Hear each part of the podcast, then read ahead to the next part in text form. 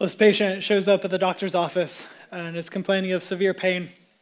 Uh, gets taken back, and the, the doctor walks into the room. Says, I have here on my, on my sheet that you have severe pain. Can you show me where the pain is on your body? The patient says, Absolutely. And pain starts here, but it kind of works up here. And there's also pain here. And I mean, there's, there's pain here, there's pain in here, and there's even pain just all over here. And doctor looks perplexed for a moment, and then, ah, so I know exactly what the problem is. I've seen this before. Your finger's broken.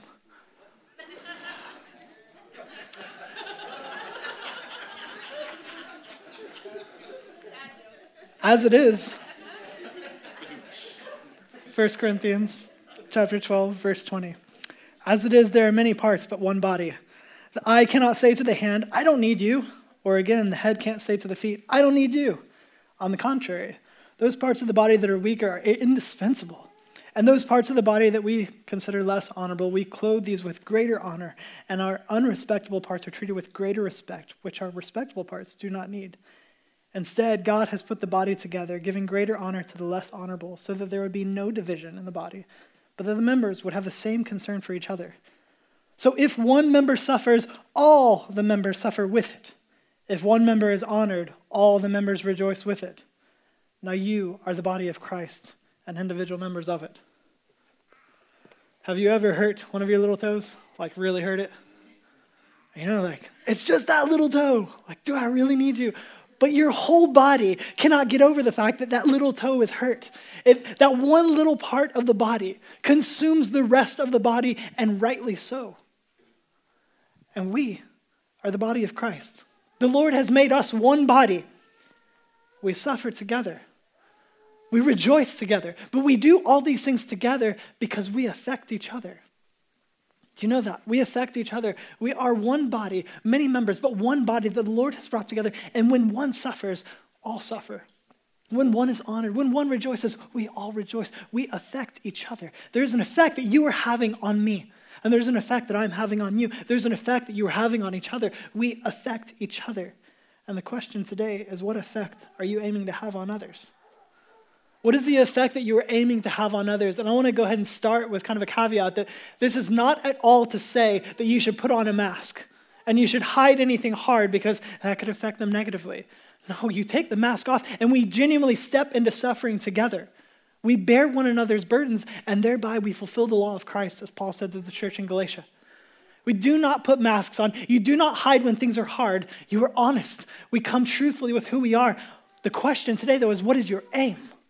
What is the aim? What is your aim and how you affect others? And we're continuing in our series, Philemon. Again, asking that question, what effect are you aiming to have on others? Philemon chapter 1, we're in verse 7. We're going to cover a whopping one more verse today. So there you go. All right. Verse 7, Philemon, verse 7.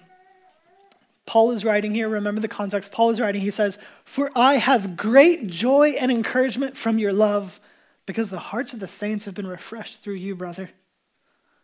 So I want you to hear Paul say this. Hear Paul saying this to Philemon, this slave owner who has a slave named Onesimus who has run away, has wronged him in some way. And Paul has encountered Onesimus. Onesimus is now a believer. He's serving Paul. And Paul is saying, hey, you need to make this right. You got to go back to Philemon. Onesimus, I'm sending you back, but I'm sending this letter ahead of you. Because Philemon, I want you to receive Onesimus back, not as a slave, but as a brother. I want you to put the gospel on display and how this plays out. But as Paul writes this very personal letter to Philemon, hear Paul, hear his voice as he says, For I have great joy and encouragement from your love because the hearts of the saints have been refreshed through you, brother. And Paul's saying, This is true of you, Philemon.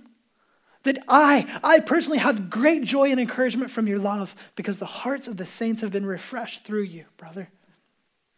Again, that familial language brother. So, what effect does Philemon have on the church? For Paul, it's great joy and encouragement. It's great joy and encouragement for Paul. That's the effect that Philemon has on Paul. But then we also see in there why? Because of his love, because the hearts of the saints have been refreshed by him. That the effect that Philemon has on the church, remember, there's a house church that's gathered in his home. He is hosting a house church. He's a man of means, he has wealth. And he's brought all these brothers and sisters in. And the effect that he has on them is that their hearts are refreshed. Refreshed hearts. Do you know what refresh means? The Oxford Dictionary says it's give new strength or energy to, to reinvigorate. And don't we all want that? Don't you want that this morning? For your heart to be refreshed, for it to be re, meaning it's this prefix that means again or to repeat or to go back. That I want to re, I want again a heart that is fresh. Fresh, meaning it's not previously known or used, it's new or different. Don't you want a heart like that? That your heart can be torn, can be hurt, can be so weary, can feel so crushed, can feel so many different things, but don't you want a heart that feels like it's brand new? I'm saying you can have that. And that can be one of the effects that we have on each other, is that we can refresh each other's hearts. We can give new strength or energy to their hearts. And so, again, you remember the context here. This is Paul talking to Philemon, a man of means. And sometimes people help Sometimes the effect people have in their helping is they're helping in a way that does not lead to refreshment. Like you might meet some needs, you might do something good for some people, but what you've done instead of refreshing their hearts is given them a sense of inferiority or a sense of indebtedness that now I owe you something. It's, it's the shame that comes with the help. And that is not the way of Jesus. The way of Jesus is like how Philemon is acting. That as he helps with whatever means he has, the effect he's having on the saints is that their hearts are refreshed, that the help actually is good. It's bringing life to their hearts. And that's because love is sacrificial, not transactional. That love is sacrificial. It will cost us something to love each other. Um, greater love has no man known than this. The one would lay down his life. What? That love is patient and kind. And all these things that 1 Corinthians 13 tells us. And you know what is true of all those? It's costly. And it's worth it. It's worth the cost. And so we, we give sacrificially. We love sacrificially, not transactionally. And w- what this really means is that there has to be an aim to our loving. There's an aim to the way that we're trying to have an effect on others, and that aim is to hit the heart, not to hit a need. And I think that could reframe a lot of what, like, justice is a huge deal in our culture today. Um, it's, it's really, uh, pardon the word, but it's sexy to serve people who are hurting. Like, our culture loves that and celebrates that. But what if the aim is not just to be able to put it on social media and say, look, look at the good I did? What if the aim is to go beyond just meeting somebody's immediate tangible need, but instead to hit their heart? How different would our serving be?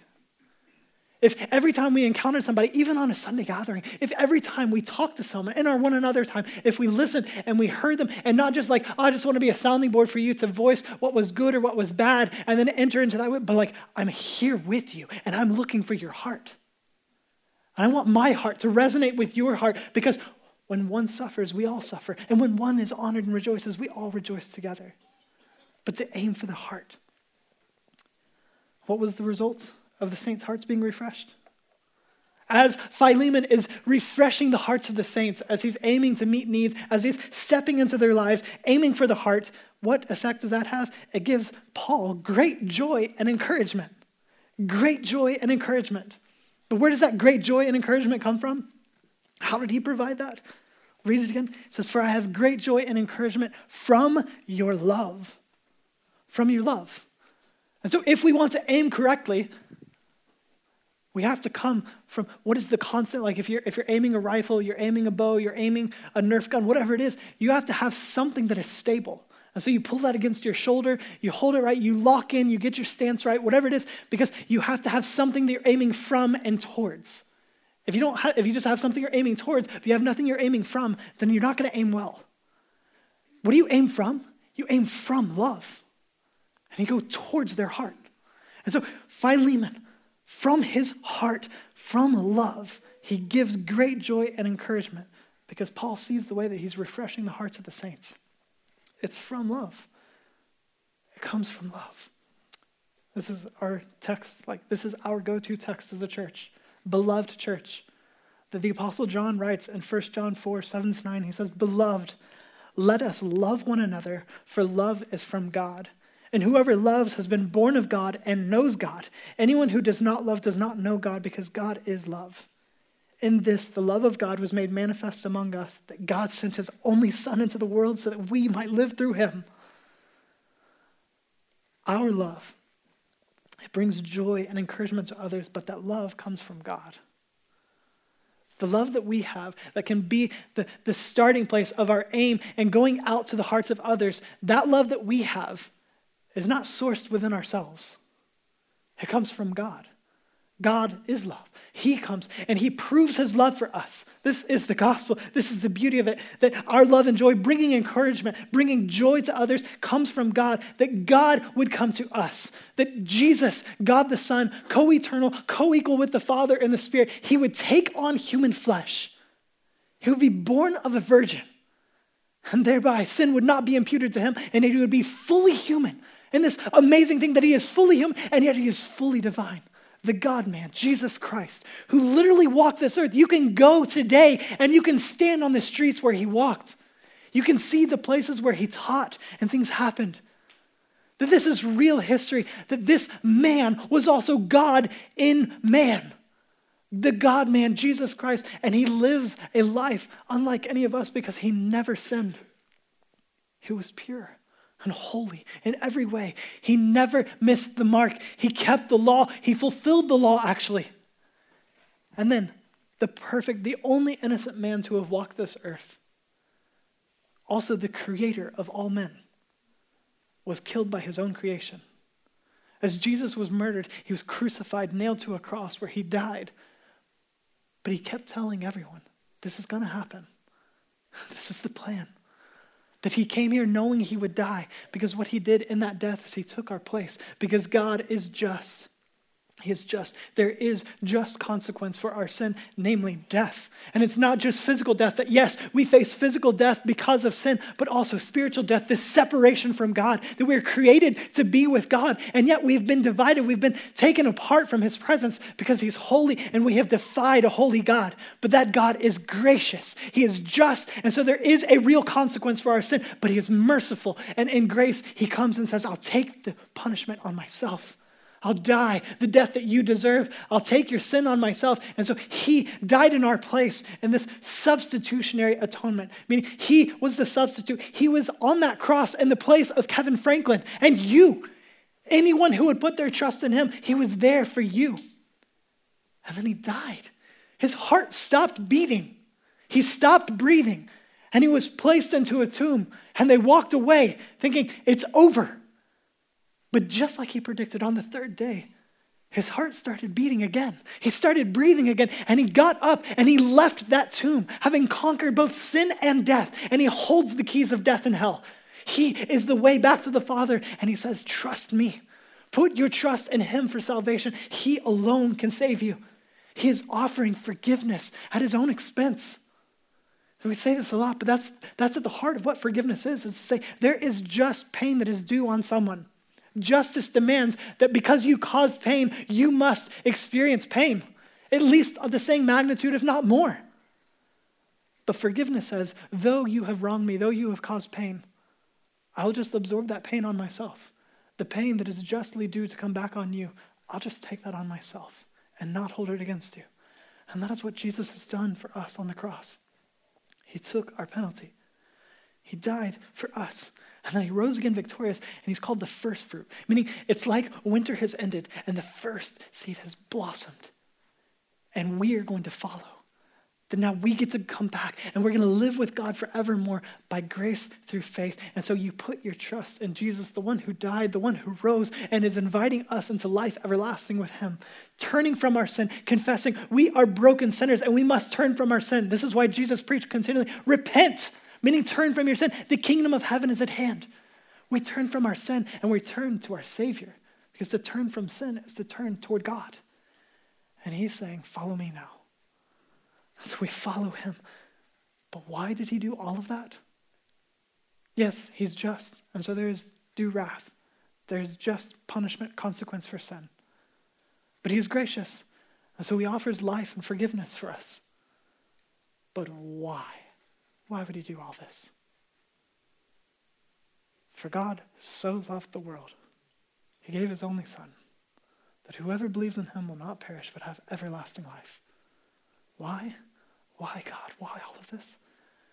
Because He loves you. Because He loves you. Because He loves you. And now that vertical love from God comes to us, overflows in a love for others. The source of our love is not our own love, it's God's love that then overflows outwardly and goes to others. Vertical, flowing, horizontal. It's this bottom idea here is just we affect each other. We affect each other, and we affect each other out of love. Let it be good. So, would you recognize today that you have an effect on others? And what is that effect? Let it be good. Let your aim be good. Aim for the heart and source it in the love of God overflowing through you and out to others. Let it be good. Let the effect we have on each other be good. It's got to come from a heart that's being affected by the gospel. This truth that God loves us this much, and that we want to affect each other in good ways. And if we can, we can affect each other positively, you know, the, the shadow side of that is we can also affect each other negatively. And so you have to ask, what effect am I having? Is it good or is it bad? In any context, in any sphere, like in different relationships. I mean, it doesn't take long to think like, you know, in the way that I relate to that person, in our conversations, am I actually helping or am I hurting? When I get into this environment, into this group of people, and we start to talk, what does the conversation always shift towards? Is it grumbling? Is it complaining? Is it just decrying what we don't like about something? Remember the story of Exodus and how angry God would get over complaining and grumbling. And instead, what can we do to make this beautiful? What can we do? How can I relate to others in such a way that it would actually be refreshing to their hearts and not just spread this bitterness and discontentment, but instead would refresh the hearts of the saints? We aim from love and to the heart. But sin is deceptive. It's blinding. And we often do not realize, or we don't want to admit, that sin reaches further into us and out to others than we want to admit. This is the way that Marshall Segal says it.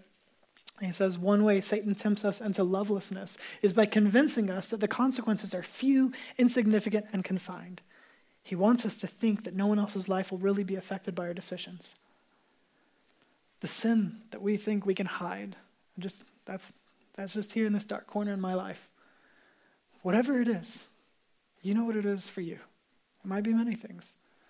But that thing that we think that we've got a handle on, it's in the cage. We got it under control. No one else knows. Just spend a few moments thinking about what effect does that really have?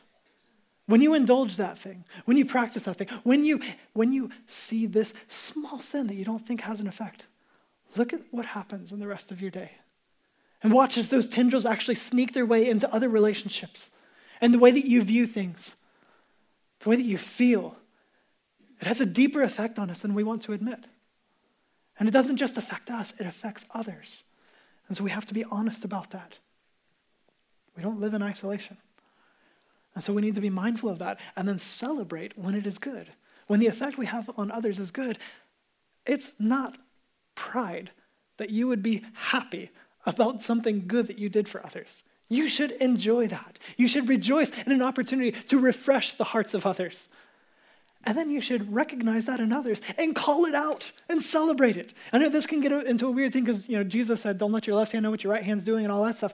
And yes, but he also said, "Hey, no one lights a lamp and puts it under a basket, but rather on a lampstand, and it gives light for all who are in the house. In the same way, let your light shine before others, so they may see your good works and give glory to your Father in heaven." The, the leadership axiom is that when we celebrate something, we will repeat it. And so let's be a church that is perpetually celebrating the ways that we're refreshing the hearts of each other. Celebrate the good things that you see. Call attention to it. Not in a way that builds up or puffs up man, but says, Yes and amen. I see the gospel at work in your life. It's bearing fruit. It's refreshing my heart and the hearts of those around us. Let's celebrate it. Because imagine what all could happen amongst everyone, like in this context. Philemon, He's a slave owner. One of his slaves has run away. Paul has encountered Onesimus, this runaway slave. Onesimus has given his life to Christ. He is a brother, a sister, adopted into the family of God. Paul knows this. Philemon knows this too. But Philemon is hurt by Onesimus running away.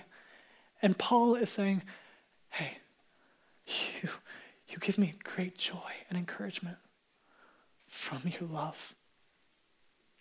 I see the way that you refresh the hearts of the saints. I see the effect you have on others. I see the effect you have on me, Philemon. It's so beautiful. And I'm calling you into that. Just go deeper with it. Onesimus is coming back. I want you to receive him differently. Let it be different when he comes back. What if you were to refresh his heart? What if he didn't have to be afraid coming back? What would it look like? What would it look like to everyone watching and a culture that said, yeah, slavery is normal? You, you bought him, you rightly own him, and he wronged you. It's possible that he even took some stuff from you.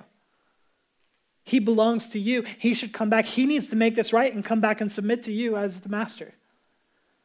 But what if everyone watching and understanding that in that context instead saw a master run out, run out, and throw his arms around Onesimus and not say, Slave, it's, it's about time you got back here, but instead screamed out, Brother, I'm so glad you're home.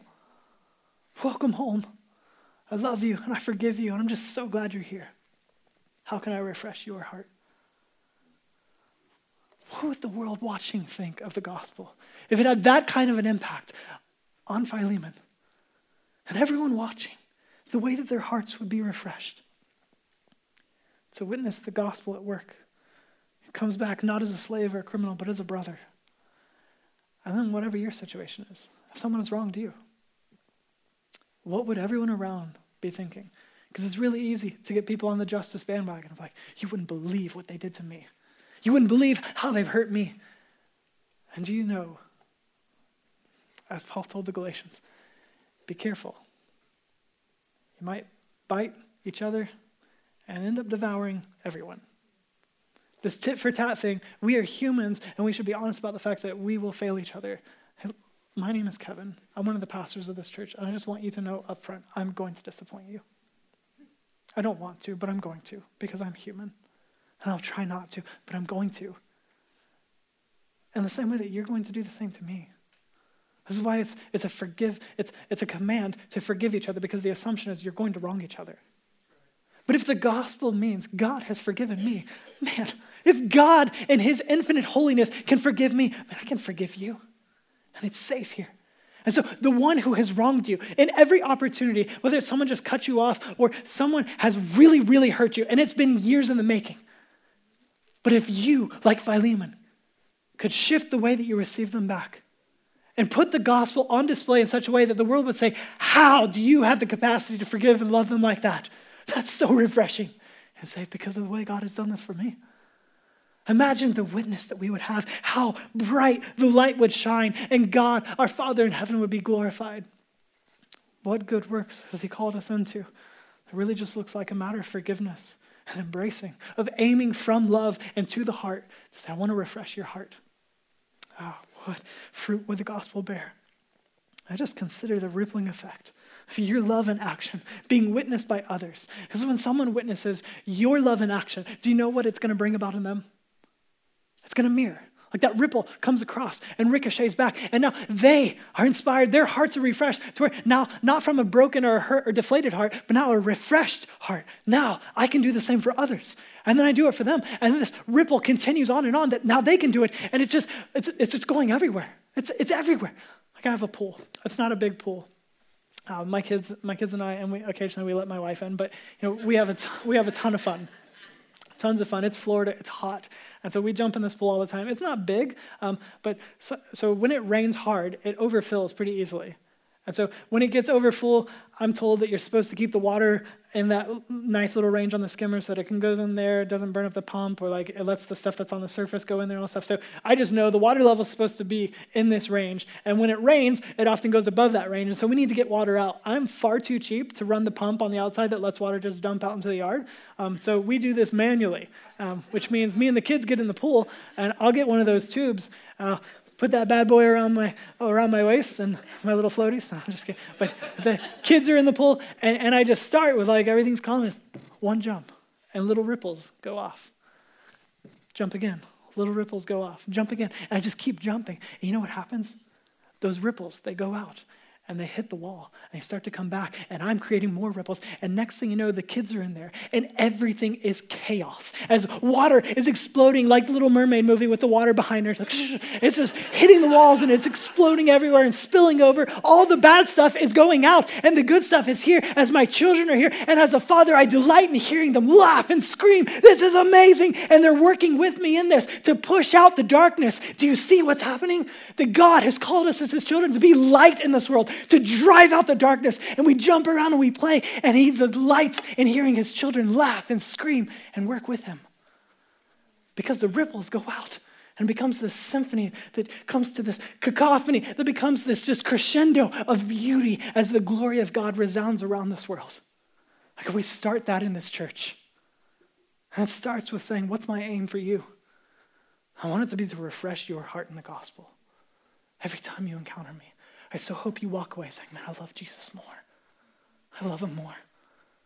Uh, I feel refreshed. I want to go do that for someone else. What if that was our aim? Oh, let's make it so. You pray with me.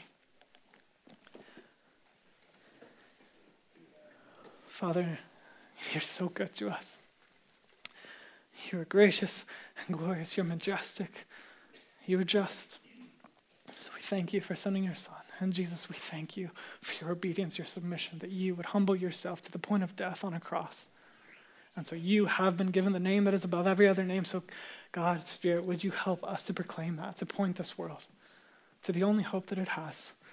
Let it be a ripple that resounds and becomes massive throughout this church, that we would love each other well and we would be refreshed in the gospel.